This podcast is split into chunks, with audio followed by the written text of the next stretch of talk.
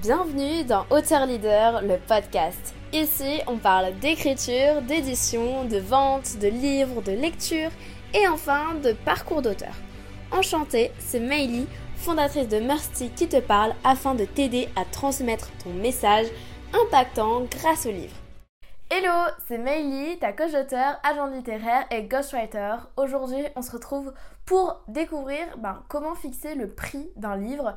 C'est une question qui peut vraiment souvent se poser dans le sens où, euh, quand on doit vendre un livre, il faut y mettre un tarif et comme tout offre, euh, il faut bien sûr euh, ben, déterminer le bon prix du marché, donc qui soit en accord avec la demande et avec le livre en question. Si tu ne me connais pas encore, je m'appelle Meili et ça fait 2-3 euh, ans que j'ai écrit mon premier livre qui s'appelle La confiance fait tout. J'avais 16 ans et maintenant j'accompagne les entrepreneurs, les coachs, les formateurs à gagner en notoriété grâce à l'écriture de leurs livres. Alors, premièrement, comment tu vas devoir fixer ton tarif? Ça dépend déjà de la taille de ton livre.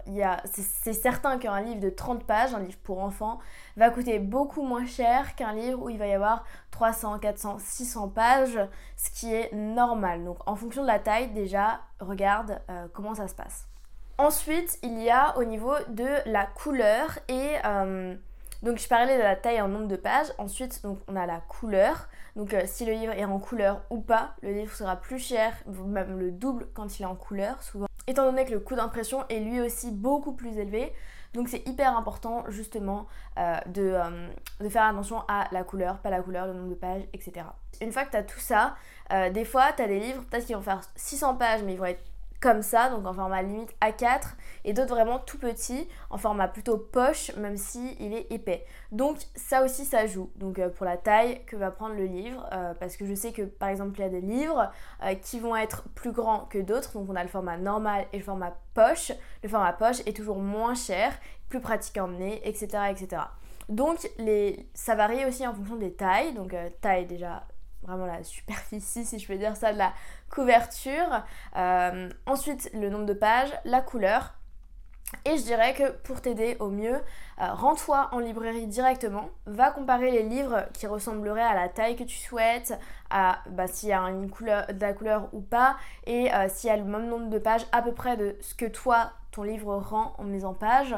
Donc dans les librairies, tu regardes un petit peu les prix différents. Euh, tu verras que les grosses maisons d'édition ou les titres où ils sont déjà best-sellers ou bah, en fait ils ont réimprimé le livre, du coup c'est là qu'ils mettent la mention best-seller, etc.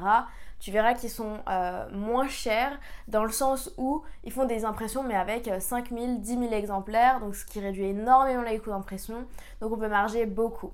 Donc il euh, y, a ça aussi comme différence, c'est que euh, pour les grosses maisons d'édition qui tirent énormément de livres, le prix, euh, le coût d'impression va être beaucoup plus faible que de l'impression à la demande, comme en auto-édition ou chez certaines maisons d'édition où c'est de l'impression à de la demande évidemment. Un livre, je dirais, ça peut coûter entre, euh, je sais pas, 3 euros jusqu'à, euh, je sais pas, 40 euros, même plus. Donc euh, vraiment, fais attention à ça. Il y a des livres dans tout. Et aussi, ça dépend des, des expériences, enfin de tout ce qu'il va y avoir, de le savoir que tu as mis dedans, etc. Donc tu peux marger plus ou moins comme ça. C'en est tout, bye bye Si ce podcast t'a inspiré et t'a plu, partage-le à un ami que ça aiderait. Réécoute ce podcast autant de fois que tu en ressens le besoin et envoie-moi un message sur Instagram, maily.auteur, ça me fera très plaisir. Et si ce podcast t'a aidé, laisse-nous un avis 5 étoiles, ça nous encourage fortement à continuer. L'équipe Mercy te dit à bientôt et on t'envoie plein de good vibes.